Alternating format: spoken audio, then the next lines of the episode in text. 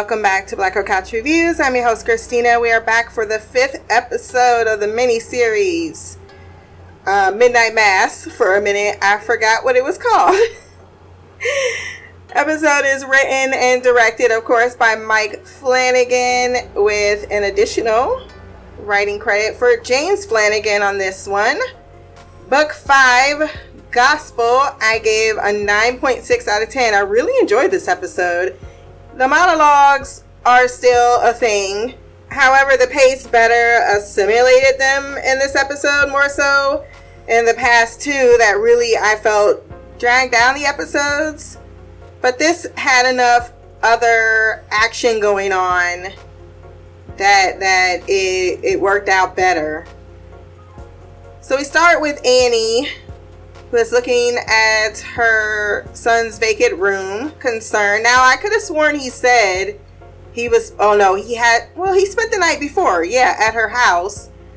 So I'm not sure why they were not sure where he was because uh, uh, as stated he told his parents i'm going to errands but at the table they're like still no sign of riley and i get that he was supposed to show up to help with the the boat but it's not as if like why did this why did warren have to say well he's been spending time with miss Greene i thought that was apparent that's where he was he was probably at However, Erin comes by after she texts him and he doesn't answer. Uh, she thought, Annie thought that they were together. She then goes to the boat in the afternoon when Riley still hasn't shown up or answered any texts. Speaks with Warren. Warren tells Ed that, you know, that they weren't together, which causes him to be upset. Now, some people, when they get concerned, they don't show it as worry, it turns to anger. And that's where you see that unfolding with Ed, like after that talk that we had, I thought we were moving into the next phase of our relationship, and then this happens, and he doesn't know what to think. Like, part of him wonders if something bad happened, but another part of him is thinking, oh, did he fuck off and do something? or go somewhere like to the mainland, but it also was confirmed that he did not take a ferry out. Uh, but he was already pretty wired just from him not showing up for the boat. Because she was like, it's a good thing that he's found some comfort. He's an adult. If he wants to go have sex with the neighbor, that's that's on on him. But they know that she lost a baby, so they, I would think as Christians, they'd be so very supportive of their son finding you know some some uh some usefulness uh his phone was just sitting in that blood. That stain was so dried up on that wooden floor. I'm like it's gonna take forever to get that out. Uh where do i want to go? So i didn't take no notes. But we have another scene with sharif where Ball, aka Belle's mom, she is worried about her son. He's missing as well. She knows that she hasn't been the best mother, but she also knows that she did her best and that her son is not someone who's some hoodlum. He puts food on the table by selling weed, you know, and other pills. It's not something he wanted to do, it's something that is a circumstance. But you guys don't care about that or you shouldn't care about that when someone is missing. That's when we should all be equal, and it feels as if you're giving me the runaround because of what his pastime was versus this is her son and he is missing. And he is a good brother to his sisters and he's a good son to her. And this doesn't feel right. But Sharif says, Look, I'll you know, I got my contacts in touch with people on the mainland. We're we're looking into this, but she wants him to talk to people on the island because people always know on the island. I'm like, not always, because we got a little gang over there that's keeping quite the secrets. Uh, she also brings up Joe Collie, Uh, she's like, go talk to him again because he might know something else since he's the last person that saw him alive. But now no one can find Joe. I must say, Sharif, I need you to be a little bit better at your job. Joe is someone we always see. You have always greeted in the morning with some coffee. So if you know that man's routine and he's still not showing up and not at his house, now there's someone else that last saw him that is missing. And then you get someone walking into your home about a missing persons case and you don't think, hmm, maybe that's not suicide, even though I get where, like, he was just doing his due diligence as a police officer. But I would have expected a little bit more urgency on like a side note or sidebar of him being like, yeah, this is a lot of suspicious activity in 24 hours. Uh, so yeah, he goes to Joe. He doesn't answer. I'll get to the because I'll do the Riley and the Father Paul thing later.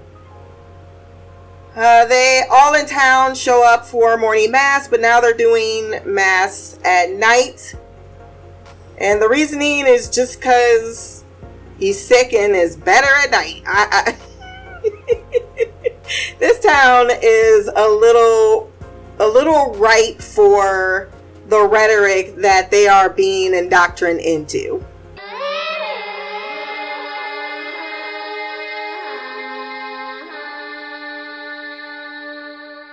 Sarah Gunning, she was looking up or looking into research about what's happening with her mother because Mildred is not only seems to have somehow reversed her dementia but she is dressing nicely. I this whole entire time though i've seen mildred i'm like that is an actress that is much younger playing an older person that's probably going to turn out to be much younger when we finally get the reveal of how she truly looks because the entire time i'm just like oh she looks she looks like she's just in makeup and she's way younger and it's not authentically an older woman playing this part. Uh, but she wants to go to church. She's picked out a nice little outfit to go. She gets to the church and everyone is surprised to see her. I believe Leeza's mom, I forgot her name, gets all choked up about it. There's a look that that the mayor forgot his name too, gives his wife. They kind of share it, but it's almost like, yeah, these miracle things are happening. But I know they have to feel some type of guilt, some kind of way. Because uh, someone else brought up, like, is he okay? Or, or something about the father. Uh, but yeah, it seems like everyone in the town is just getting so much better and they're just accepting it as God's will and he's working in mysterious ways and yeah I don't I, I just don't I think even in religion you can still be skeptical. You can still be rational and it doesn't feel like anyone's using rationale rationale because it's easier and more maybe self-serving. You know you're looking for for some type of proof of your faith and then you get it. So you're more likely to to lean into that than possibly anything else going on. Uh granted it is supernatural right? So it's not to say that they're totally off the mark in the the the realm of their belief or what happened not being science, but definitely does does at least warrant a little bit more conversation and it doesn't feel as if that's happening. Uh, what else do we have before we go to the the whole church scene? So I guess we can get into the Riley scene. He um he go he ends up showing up at Erin's door after she reports him missing to Sharif because she believes that their conversation regarding death may have been an indication of suicide. Uh, he's the one that brought it up. She kind of leaned into it. How did Sharif not know that she miscarried? It seems to have been something that spread around the island, but I don't I don't find this island that big that he wouldn't hear this type of news. just just from Beverly alone, uh, who just keeps everyone apprised of everything. But maybe she's had her hands full with the Monsignor over there. So Riley shows up at her doorstep. He asks her to go out in a boat in the middle of the lake because he needs to have a conversation. It's something she did before she left home, and he asked, Can you do that for me? And she says yes. Then, when she is out there, he tells her that this all started with a story uh, and the star about the stars. Our species wondered, well, what what kind of beings up there, what powerful creatures could lamp uh, light those particular fires? And here we are, religion, uh, so on and so forth. Holy wars is what he brought up, and we're still still at this basic question. Then he says, "I'm going to tell you a story. You're not going to believe it, but I need you to listen." And that's when we go into what happened to Riley uh, when he was dying and he kept snapping his neck, I'm like, just just fucking leave him alone because it sounds awful. But we see the the very cool effect of the eyes of the vampire as Father Paul doing his best bumbling preacher uh, assurance, but at the same time sounding like a complete psycho the more and more he talks. Because he says, I had a sister named Alice. She died of polio. It was a horrible death to watch, and it's what began my journey to to the church, to priesthood, because I was afraid of death, and that's exactly how it all begins. It's the fear, and he assures him it's going to be fine as death becomes him. he wakes a little bit later, and he is healed from his neck gouging. Father Paul's just sitting there like this is another meeting, but it's the meeting, the one of his life. Let me just put this out there. Monsignor, Pru- Monsignor Pruitt is a terrible orator. He is not even a little bit convincing to me. But he comes over and tells him to sit it was like a threat, but not a threat. Just sit. Just sit. Okay? Don't be freaked out. Even though anyone would be freaked out because they died and now they seem to be resurrected. He runs out of the front door. He's like, I, I tried to warn you. And then he gets all sizzled up like bacon. I want somebody to just walk by and be like, hmm, somebody barbecuing? And then he begins to not go into great detail because he doesn't know. He thinks that this is somehow all God's will. He gives them this whole spiel about how he's been chosen by God to be resurrected. He don't got all the answers, but he encourages him to lean in. He wants to know what brought him back to the rec center. He's like, was it like a, a you know, you get a feeling, something you couldn't know. No, motherfucker, you lied to me. You lied about Joe Collie. Oh, that guy. Sorry about that. I'm so sorry I lied to you, but we are going to do 125% honesty going forward. so, yes, I did eat Joe and drink from him as if he was a snack, but that was God he was working through me and beverly in my shock and disgust completely gave me all of the script and, te- and, and context i needed to accept the things that i could not change which he said about 40 times. Beverly shows up just to check in you know see how things are going. Especially after he was calling him a murderer. It's like that's some fucking bullshit. You killed that man who was getting better. He could have been better. What? Well, you know, that's just what God chose him to die for a higher purposes, which is to serve me because I was hungry.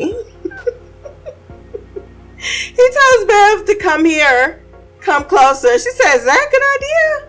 Yeah, I, I, I'll protect you. There has to be a point before the end of the season in which he has to kill her, right? He has to. Or the creature, as Mimi said. Because even when she was like, I'm frustrated, he's like, I know. I'm going to murder you. I'm going to come into your house one night while you're asleep. I'm going to cut your throat. This isn't a joke. You're going to die.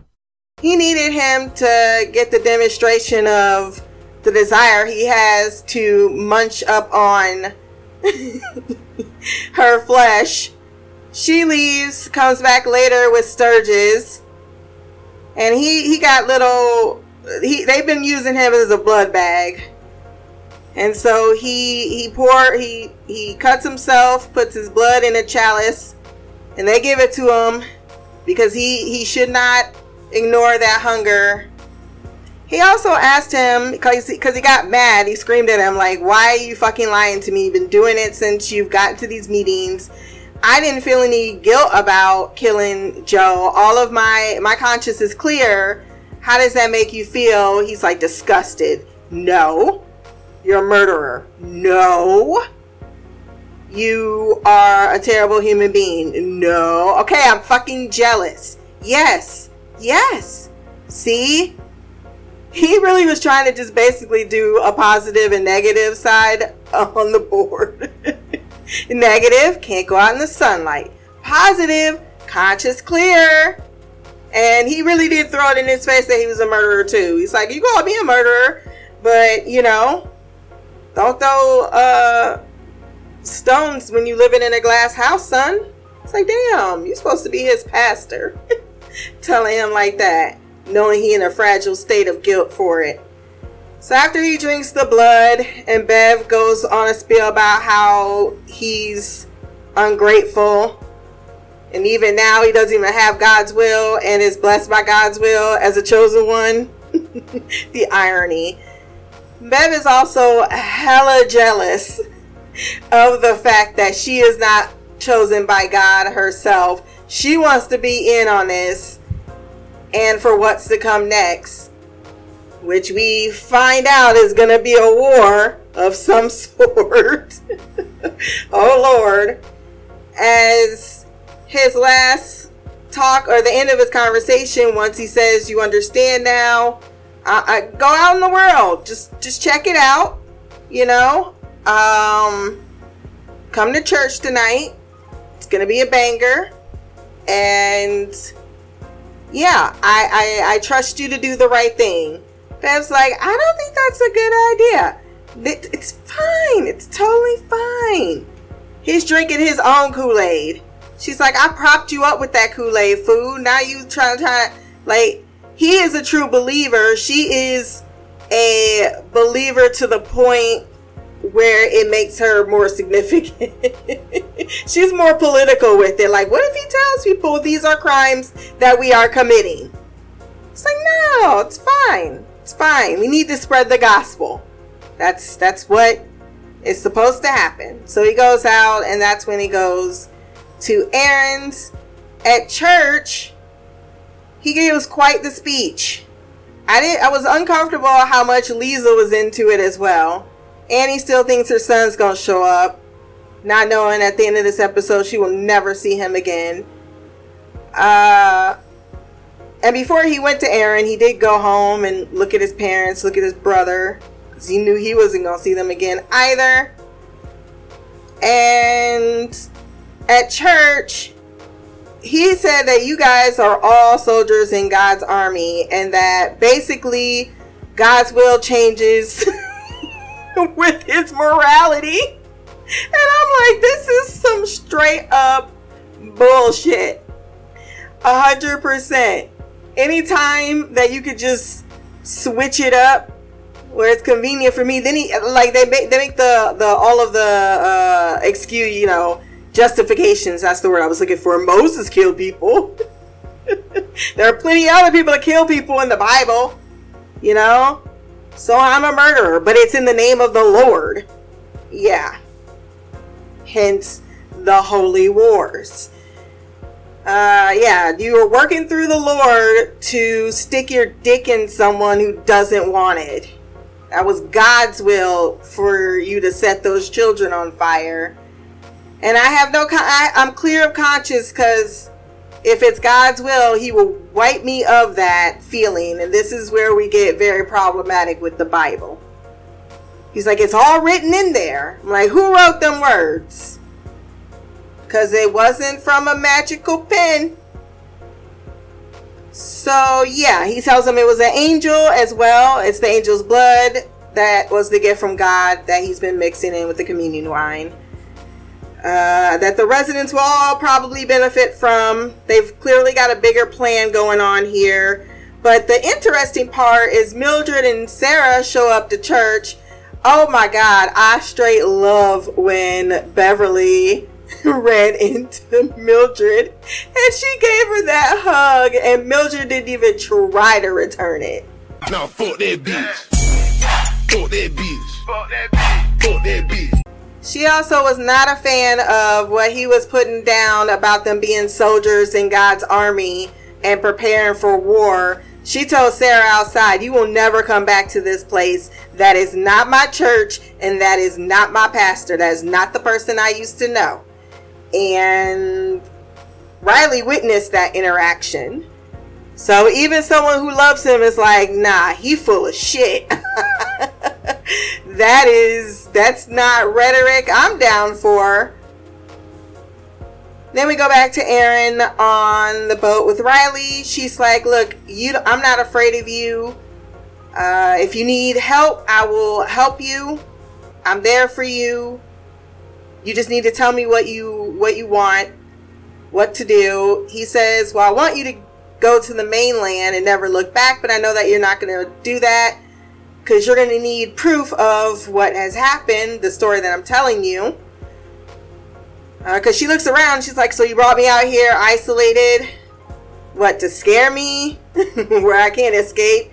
He's like, No, I brought you out here so that I could not, I had nowhere to go. Uh, he tells her that he wants her to run, but he knows that she will try to save as many people as she can. And that he loves her. He's loved always loved her in one way or another, and she tells him, I love you too. Before screaming in horror as the sun rises and Riley combusts into flames. I will remember you. So finally, the secret is out what is how is she going to be able i think that she's going to find some allies in like in sarah. I think maybe mildred will be open about what she knows about the situation.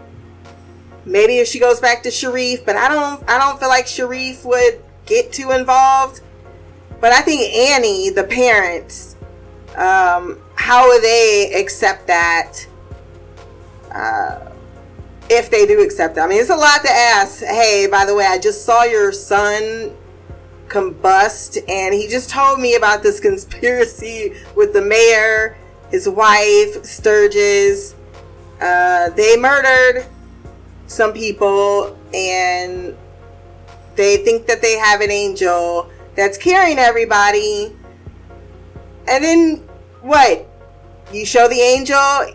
I feel like they would understand the caring part. They're totally fine with it. They don't need to know where it's coming from. They don't seem to be too inclined there. and as stated earlier, the drug dealer and the you know the sinners, quote unquote, that's easy to that's easy to write off. But it's not right. And that's that's the that's the um the moralistic part of it that I love was brought up in this episode. Well, those are my thoughts on the gospel. We do have feedback from Queen Mimi. So let's jump into the mailbag.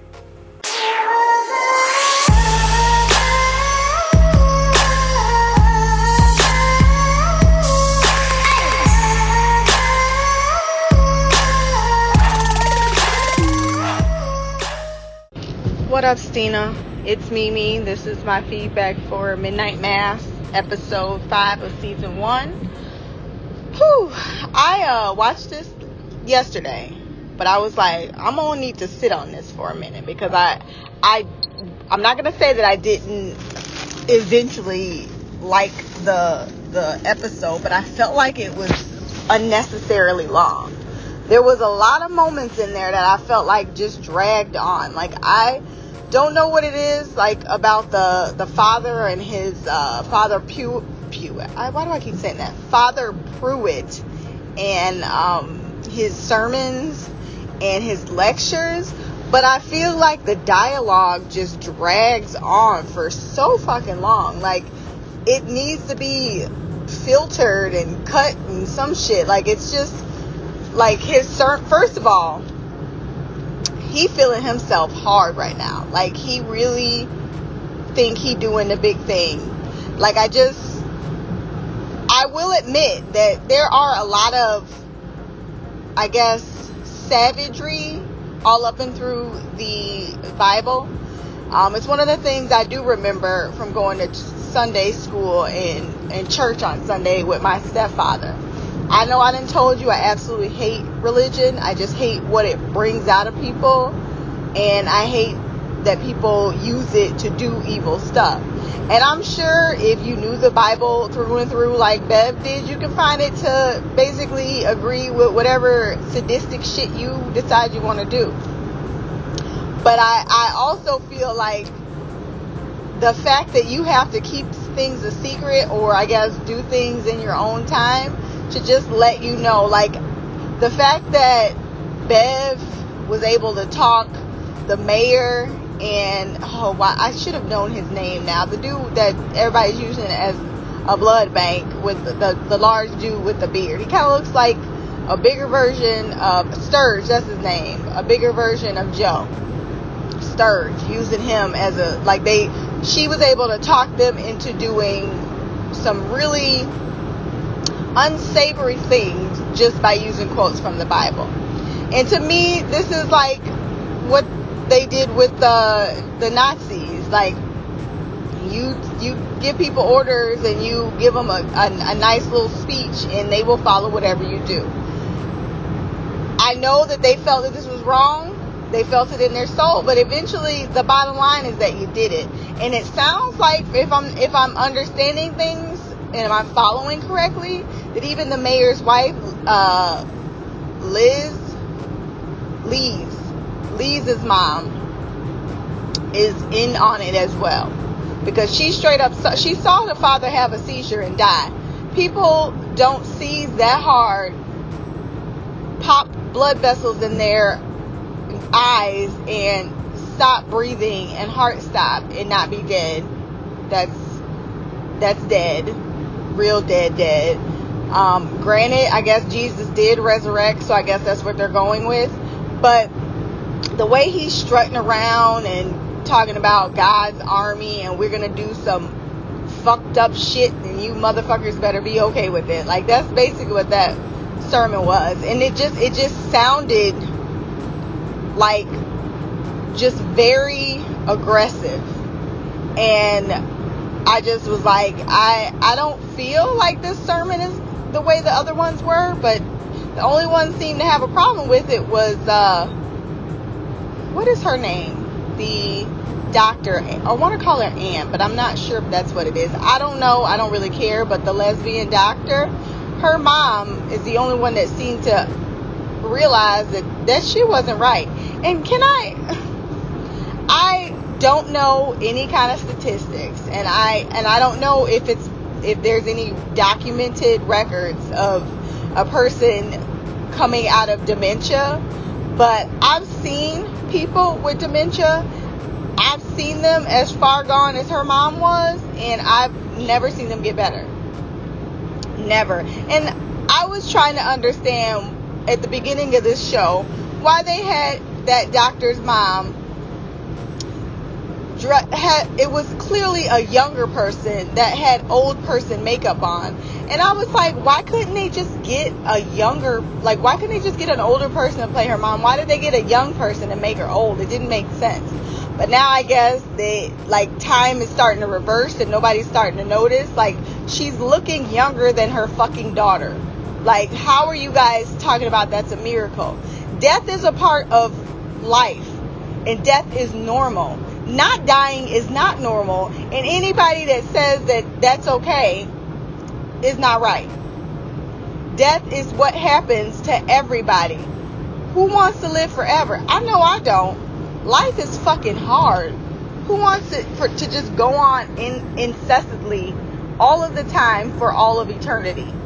That sounds awful.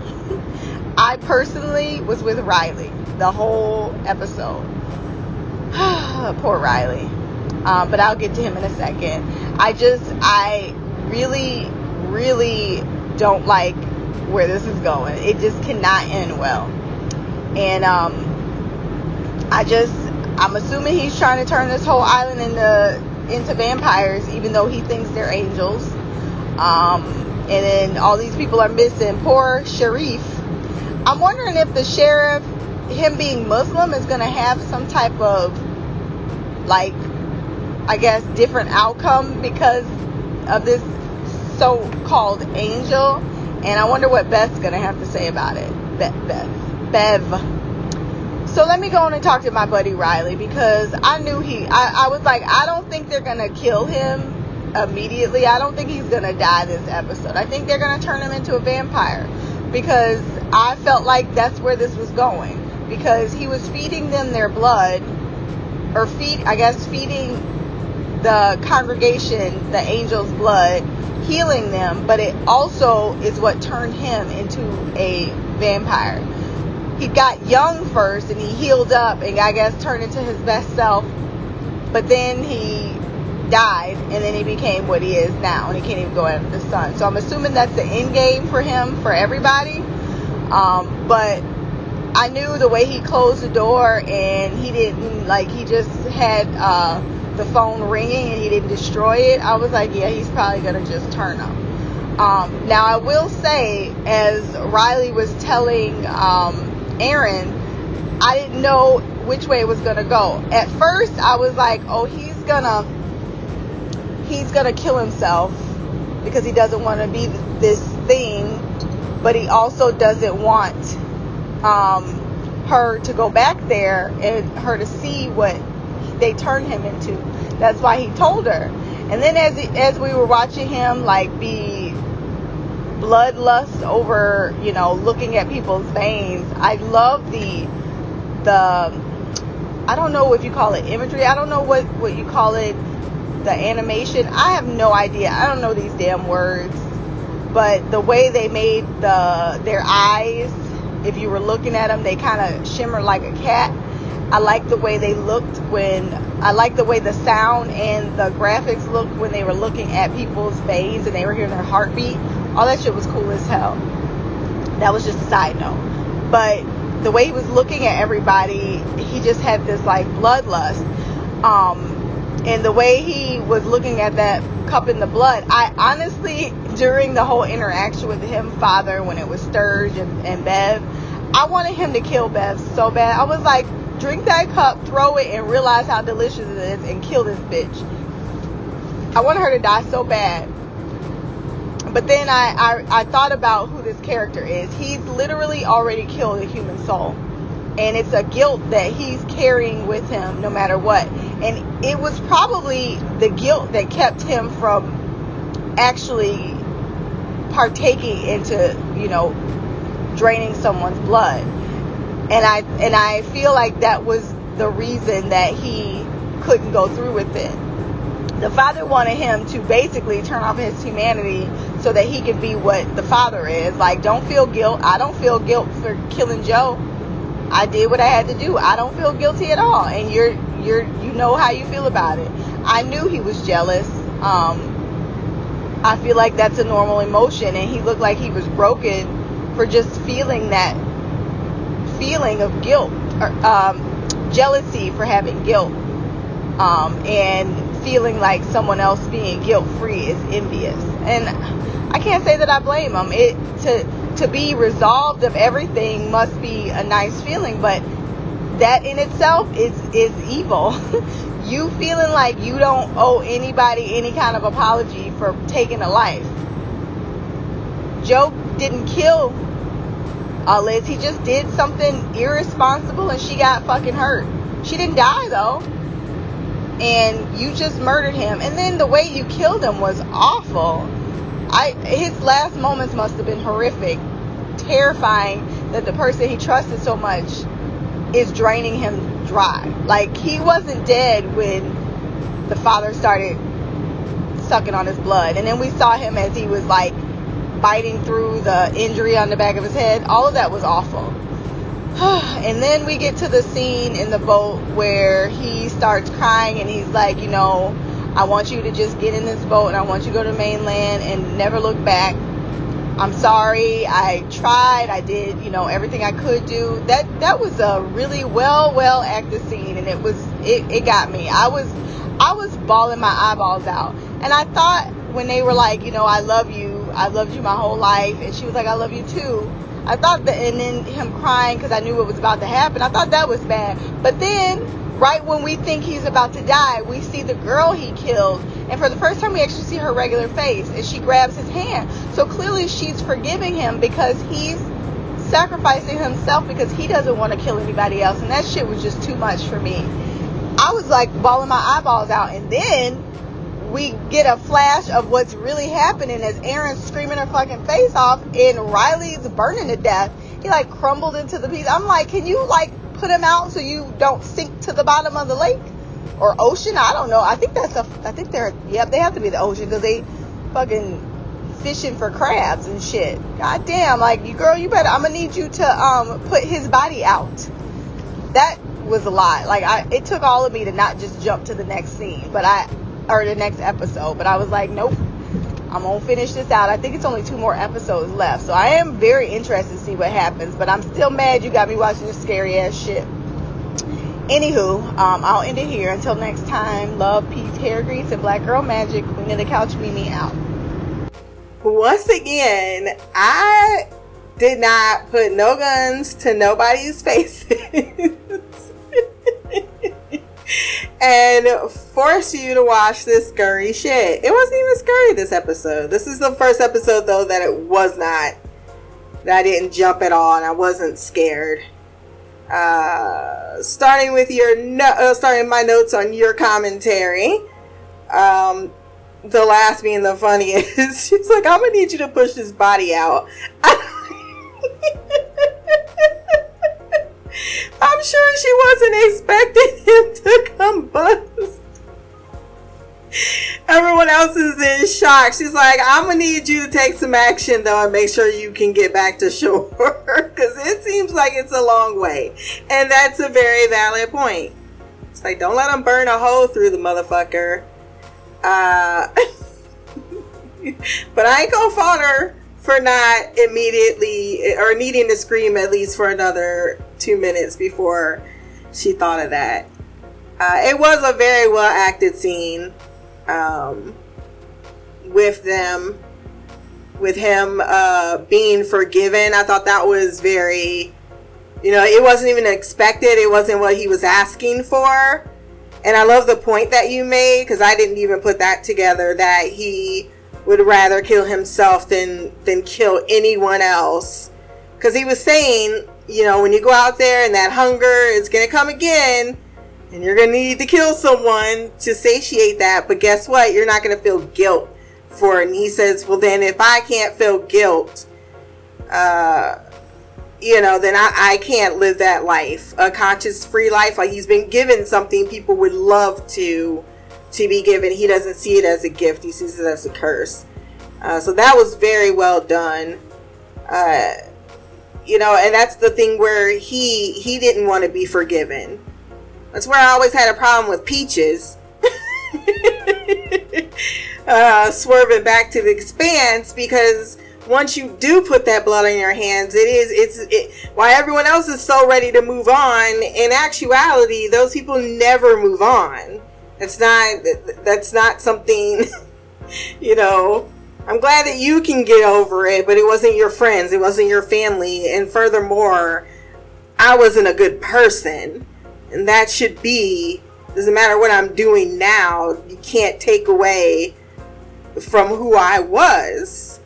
Then, then you, you, you skip all of the work part.